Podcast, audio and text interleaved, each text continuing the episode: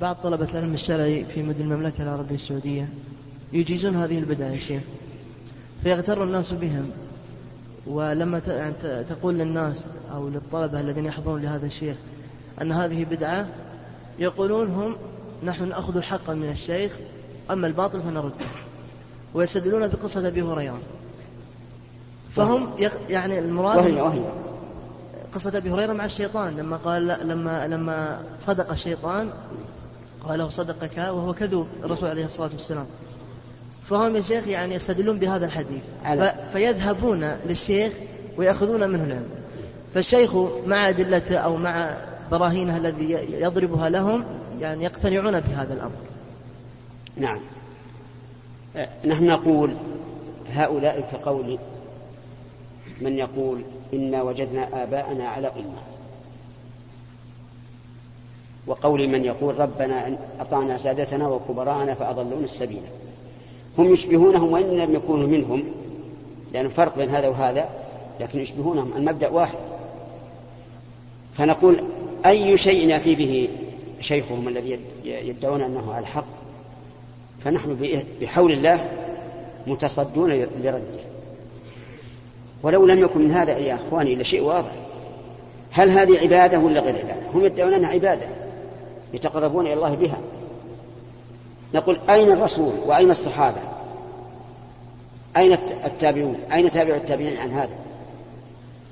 وسبقا قلنا هذا إما أنهم جهال وإما أنهم كاتمون للحق وإما مستكبرون عن الحق، كل هذا لا يمكن. أفهمت؟ وقصة أبي هريرة تدل على أن الحق مقبول من أي إنسان، ونقول والباطل مردود من أي إنسان.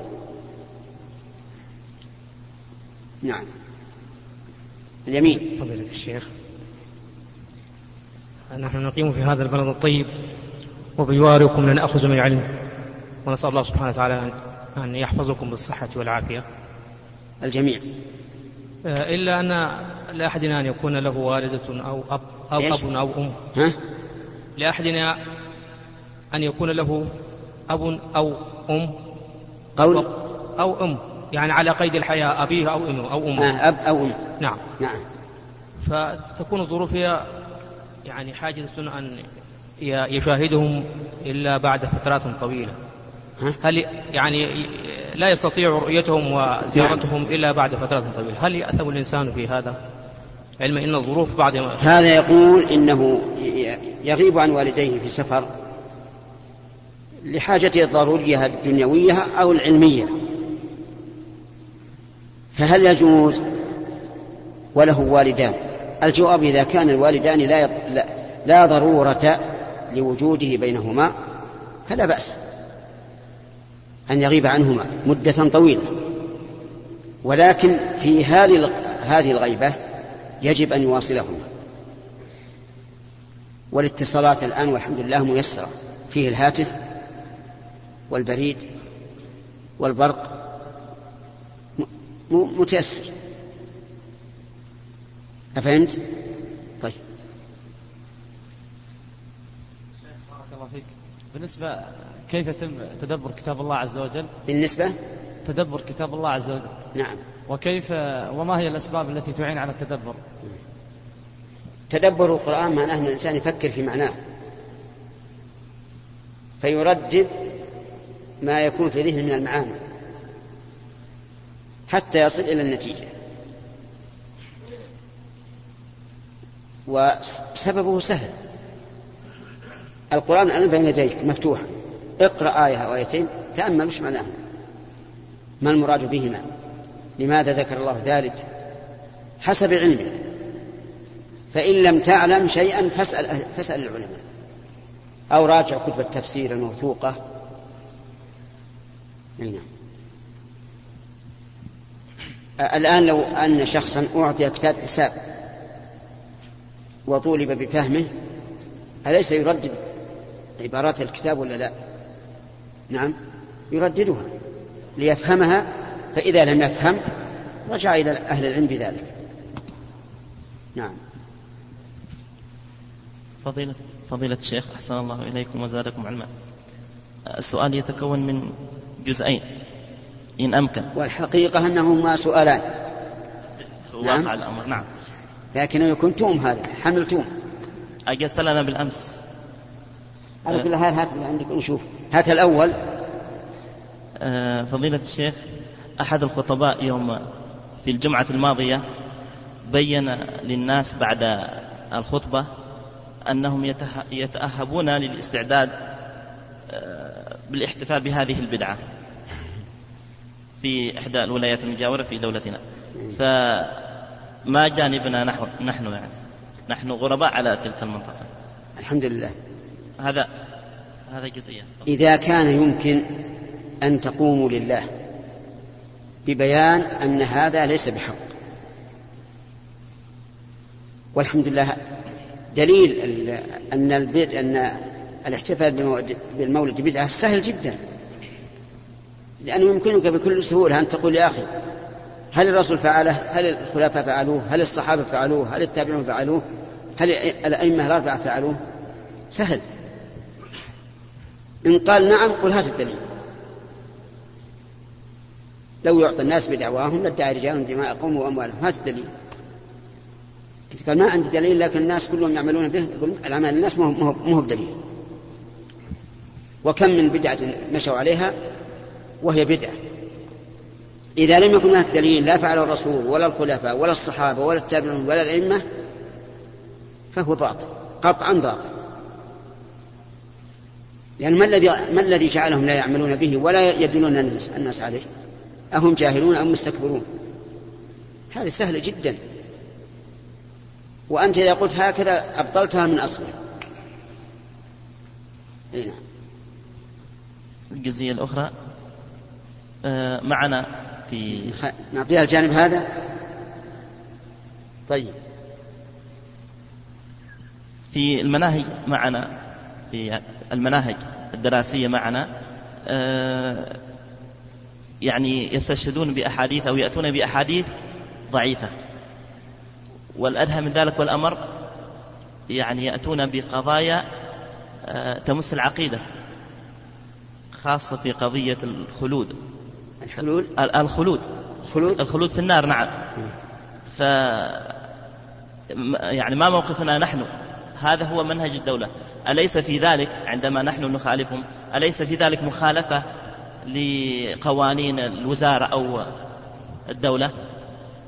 يعني ما هي المقررات عندكم في بلدكم فيها أشياء مخالفة للصواب. نعم. يجب أن تبين، ويقال للطلبة هذا ما في الكتاب وهذا ما قررت الوزارة، ولكن الحق خلاف ذلك، وبين الحق. أفهمت؟ نعم.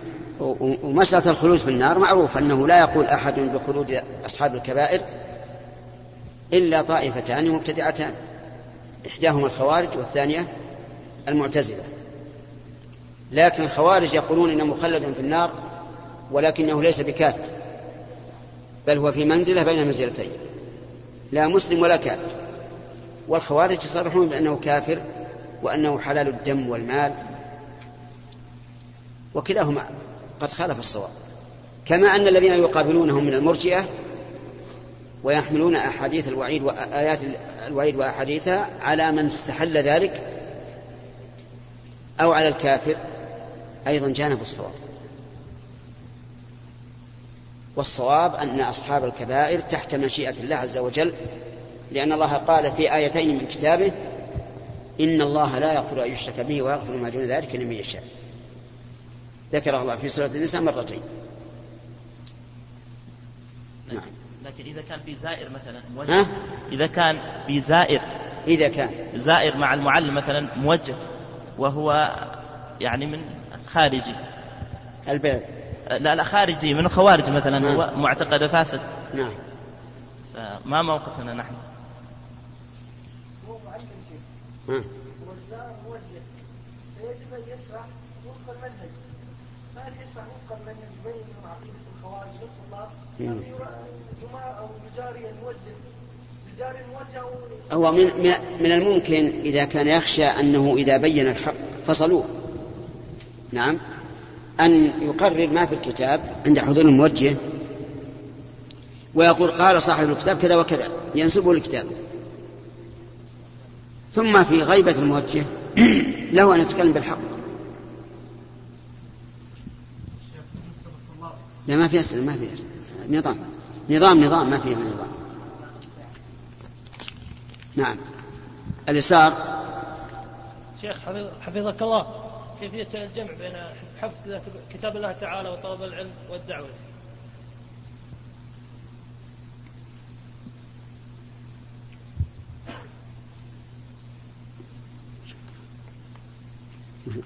ما ما في مشاكل، ما ما نشوفش معنا. نعم حفظك الله يا شيخ. أعد أعد السؤال. حفظك الله، كيفية الجمع بين حفظ كتاب الله تعالى والدعوة وطلب العلم؟ كل هذه بعضها من بعض، لا تتنافى، لكن ما دام الإنسان في الصغر فالحفظ أولى، لأن الصغير سريع الحفظ قليل النسيان، وليس عليه وليس عليه مسؤوليات كبيرة. ثم كلما كبر يتوسع في في مسائل العلم وفي وفي الدعوة إلى الله عز وجل. نعم فضل الشيخ، أطال الله من عمرك وأحسن لقاك. ها؟ أطال الله من عمرك وجزاك الله خير عن الإسلام والمسلمين وإياكم في الأعمال الصالحات. آمين إن شاء الله. نحن شباب من سلطنة عمان وبحاجة إلى دعاكم الخاص لنا. والسؤال هنا جزاك الله خير. السؤال يقول: امرأة قسمت على زوجها بهذه الصيغة وهي: سخط عليك جاه الله. إيش؟ سخط عليك جاه الله. نعم. أن لا تفعل كذا وكذا. نعم. فهل هذا يعتبر غصب؟ وما حكم إذا كان الزوج خالف أمرها؟ هذا هذا لا لا يحل. هذا استشفاع بالله إلى هذا الزوج، ولا يحل، لأن الشافع دون منزلة إيش؟ المشفوع له، المشفوع عنده. ولا يحل أن تجعل الله تعالى شفيعا إلى خلقه، لأنه أعظم من أن يكون شفيعا إلى الخلق. فالقسم هذا باطل، ولا, ولا, ولا يترتب عليه شيء، إلا أن على المرأة ومن اعتاد هذا أن يتوب إلى الله ولا يعود إلى ذلك. نعم أحسن الله إليك شيخ، هل يسن استقبال القبلة لقارئ القرآن؟ إيش؟ هل يسن استقبال القبلة لقارئ القرآن؟ نعم لا أعلم في هذا سنة، أن الإنسان إذا أراد قراءة القرآن يستقبل القبلة، لكن بعض أهل العلم رحمهم الله قال إن كل عبادة الأفضل فيها استقبال القبلة إلا ما دل الدليل على خلافه، وجعلوا من من إذا توضأ يستقبل القبلة، وإذا جلس يذكر الله يستقبل القبلة. كل عبادة يقول أفضل أن يستقبل القبلة إلا ما دل الدليل على خلافه، لكن هذه تحتاج إلى دليل واضح، والعبادات ما فيها قياس. فالصواب أن لا يتحرى الإنسان استقبال القبلة ولا يتعمد تركه، يقرأ حيثما كان. وكان الرسول عليه الصلاة والسلام يتكئ في حجر عائشة رضي الله عنها ويقرأ القرآن، ولم يرد أنه كان يتقصد استقبال القبلة، ولا حث أمته على استقبال القبلة عند قراءة القرآن فيما أعلم. نعم الشيخ أحسن الله إليكم، المبتدعة هؤلاء اللي يقولون نشابه مثلا بعض الذكرى للأشخاص، إيش يقول أنتم تحيون بعض الذكرى للأشخاص، أو مثلا ما حصل من الأسبوع للإمام محمد بن عبد الوهاب رحمة الله عليه. نعم يقول نحن نشابه هذا الشيء، والرسول عليه الصلاة والسلام أعظم علينا ما في شيء من الإمام. نعم الرسول الله أعظم من كل من كل بشر، لكن إحياء ذكر الرسول ما هي خاصة بهذه الليلة. ذكرت لكم آنفا أن كل عبادة فيها إحياء ذكر الرسول عليه الصلاة والسلام، هذه من جهة. من جهة أخرى أسبوع محمد بن عبد الوهاب هل هو يتكرر؟ هل جعل عيدا يتكرر؟ نقول ما جعل عيدا، أنتم تجعلون هذا عيدا يتكرر، والعيد هو الشيء الذي يعود ويتكرر، تجعلون هذا عيدا يتكرر في كل في كل سنة، وهذا المنكر. ولهذا لو أن أحدا في يوم من الأيام قام يتحدث عن بعث الرسول عليه الصلاة والسلام وعن سيرته ما قلنا أنه مبتدع، لكن كون نحدث نجعل هذا عيدا يتكرر كل سنة كالأعياد الشرعية كعيد الفطر وعيد الأضحى، هذا هو المنكر. طيب وعلى فرض على فرض أن أسبوع الشيخ محمد بن الوهاب غلط، هل نقيس الغلط بالغلط؟ ما نقيسه. لو قال قائلهم يا شيخ إن هذا ليس تعبد، وش يقصدون؟ ذكرى، يقصدون جلوس كأصحاب الفن الذين يغنون، يلزم أن التعبد. يقصدون يقول نحن نحب الرسول، محبة الرسول هي دين ولا غير دين؟ دين وعبادة. واضح؟ واضح. طيب فضيلة الشيخ أحسن الله إليكم، ما حكم شراء السيارة بنظام التقسيط؟ شراء السيارة؟ وش نظام التقسيط؟ أن يقسط اثنين وأربعين شهر. ها؟ أن يقسط يا شيخ اثنين وأربعين شهر، أي يقسط ما شاء بنظام التأجير. يعني قل لي ما حكم التأجير المنتهي بالتمليك؟ هذا هو؟ نعم. هذا مرادك؟ نعم نعم. هذه المسألة فيها بحث الآن عند هيئة كبار العلماء في السعودية، وظني أنه أنهم سيصدرون فيها فتوى ويمشي عليها. أنت الآن لا تستعملها، انتظر الفتوى وستخرج قريبا إن شاء الله. أحسن الله إليك يا شيخ، فيه مرة أخرجت زكاة ذهبها وهي كانت ناوية أنها تعطيه زوجها. إن إيش؟ أنها تعطي تصدق بالزكاة. نعم. على زوجها. طيب. بعد ما أخرجت الزكاة وكان المبلغ عنده ما أعطته الزوج، أخذت منه يعني اقتطعت منه جزءا بسيطا، ظن منها أن يعني ما دام أن الزوج يلزمه نفقتها أن هذا من النفقة يعني الواجبة على الزوج، وهي كانت مخبرة زوجها أنها تبي تخرج زكاة الذهب وتعطيه إياه. ما يجوز. أولا بعض العلماء يقول إن المرأة لا يجوز أن تدفع زكاتها لزوجها مطلقا،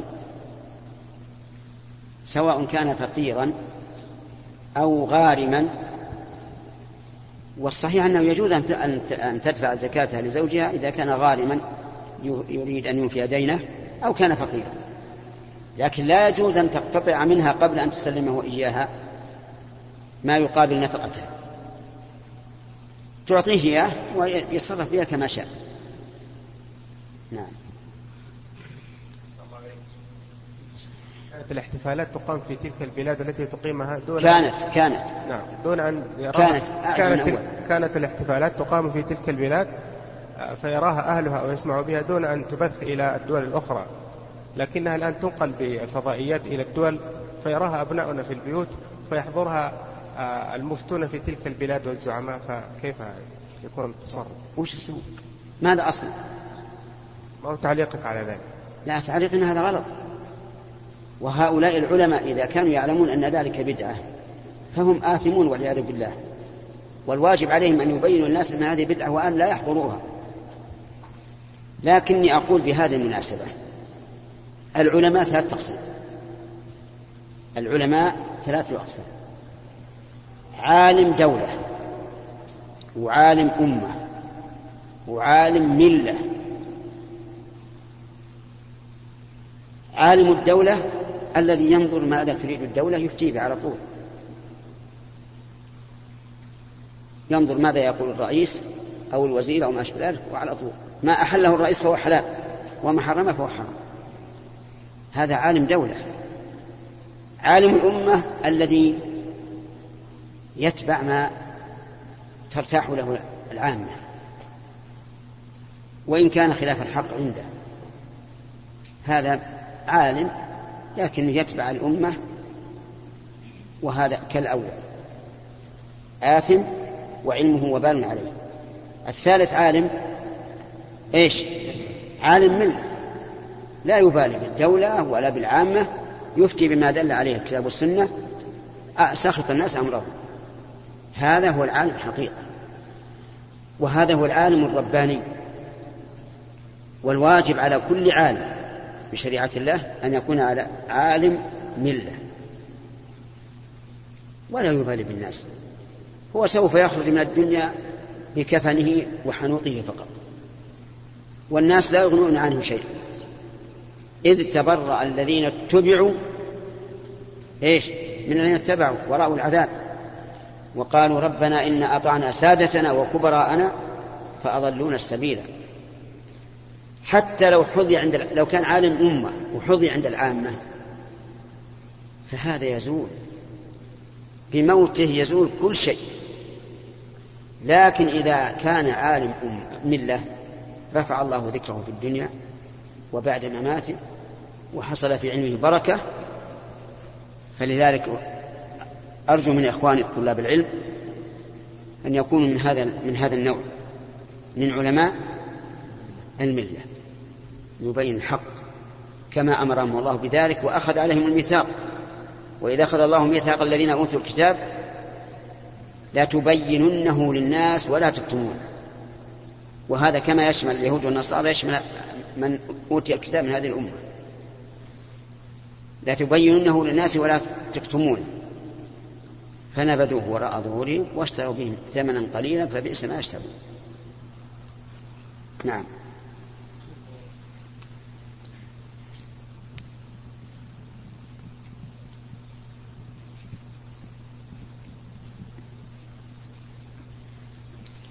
نعم يا شيخ حفظك الله، يعني بالنسبة للخطباء والوعاظ الذين بالنسبة للخطباء والوعاظ الذين بالنسبة عاد السؤال بالنسبة للخطباء والوعاظ الذين لديهم مثل هذه البدع أو ما شابهها، هل يجوز السماع لهم مواعظهم خاصة إذا كانت جيدة وليس بها بأس، أو حتى الناس على المواعظ الطيبة؟ الحمد لله الحق لا يقتصر على على مواعظهم ولا على خطبهم. فإذا كان ذهابك إلى مواعظهم وخطبهم يوجب اقترار الناس بهم لأنك ذهبت، فلا تذهب. ما ما عندهم من خير موجود في في موضع آخر. أما إذا كنت تذهب من أجل أن ترد عليهم خطأهم فهذا طيب. فهمت أو لا؟ طيب. هذا واحد يقول هل لنا سؤال واحد الآن؟ نحن أهل عنيزة وهي مهمة جدا. إلى مالك الضيوف أولى. سؤالك إن شاء الله الليلة بعد المغرب. نعم اللي بعده. قد يجد طالب العلم المبتدئ صعوبة في الطلب والحفظ، فما نصيحتك لهذا؟ نعم، أنا أرى أن طالب العلم المبتدئ يحرص على حفظ المتون، لأنه كما قلت الصغير لا ينسى، وحفظ المتون هو العلم. ولا تغتروا بقول من قال العلم هو الفهم، هذا غلط. نحن لم ينفعنا الله عز وجل إلا بما حفظناه من قبل في حال الصغر، نستحضر العبارات اللي كنا نحفظها من قديم. ولذلك تجد الذين يعتمدون على مجرد الفهم ما عندهم علم. إذا جد الجد لأنه لا يرتكزون على شيء لا, لا يرتكزون على شيء. نعم. بعض من يروج بدعة المولد يقولون أن البدعة المولد جائز لكن بشروط وقيود، منها أن يبعد عن الشعر الشركي وغير ذلك. وأيضا يا شيخ حكم الأناشيد خصوصا الجماعي. أولا نقول ما الذي ما أين الدليل على أن أصله ثابت سواء بشروط ولا بغير شروط؟ أين الدليل؟ ثم هل هذه الشروط تطبق بحسب الواقع؟ نعم لا. سمعنا عن بعضهم أنهم في غمرة الذكر والصلاة على النبي صلى الله عليه وسلم يفزون يقومون قيام رجل واحد ويقولون جاء حضرة النبي. سبحان الله، مشارق الأرض ومغاربها الرسول وهو ميت بقبره جلمهم جنون. فالمهم ما دامت بدعة لا تجوز بأي حال من الأحوال. وعليكم أنتم يا طلبة العلم تبينون للناس، لكن بدون يعني عنف، في الأسلوب اللين، وتقول يا جماعة عليكم بالشيء الثابت الوارد.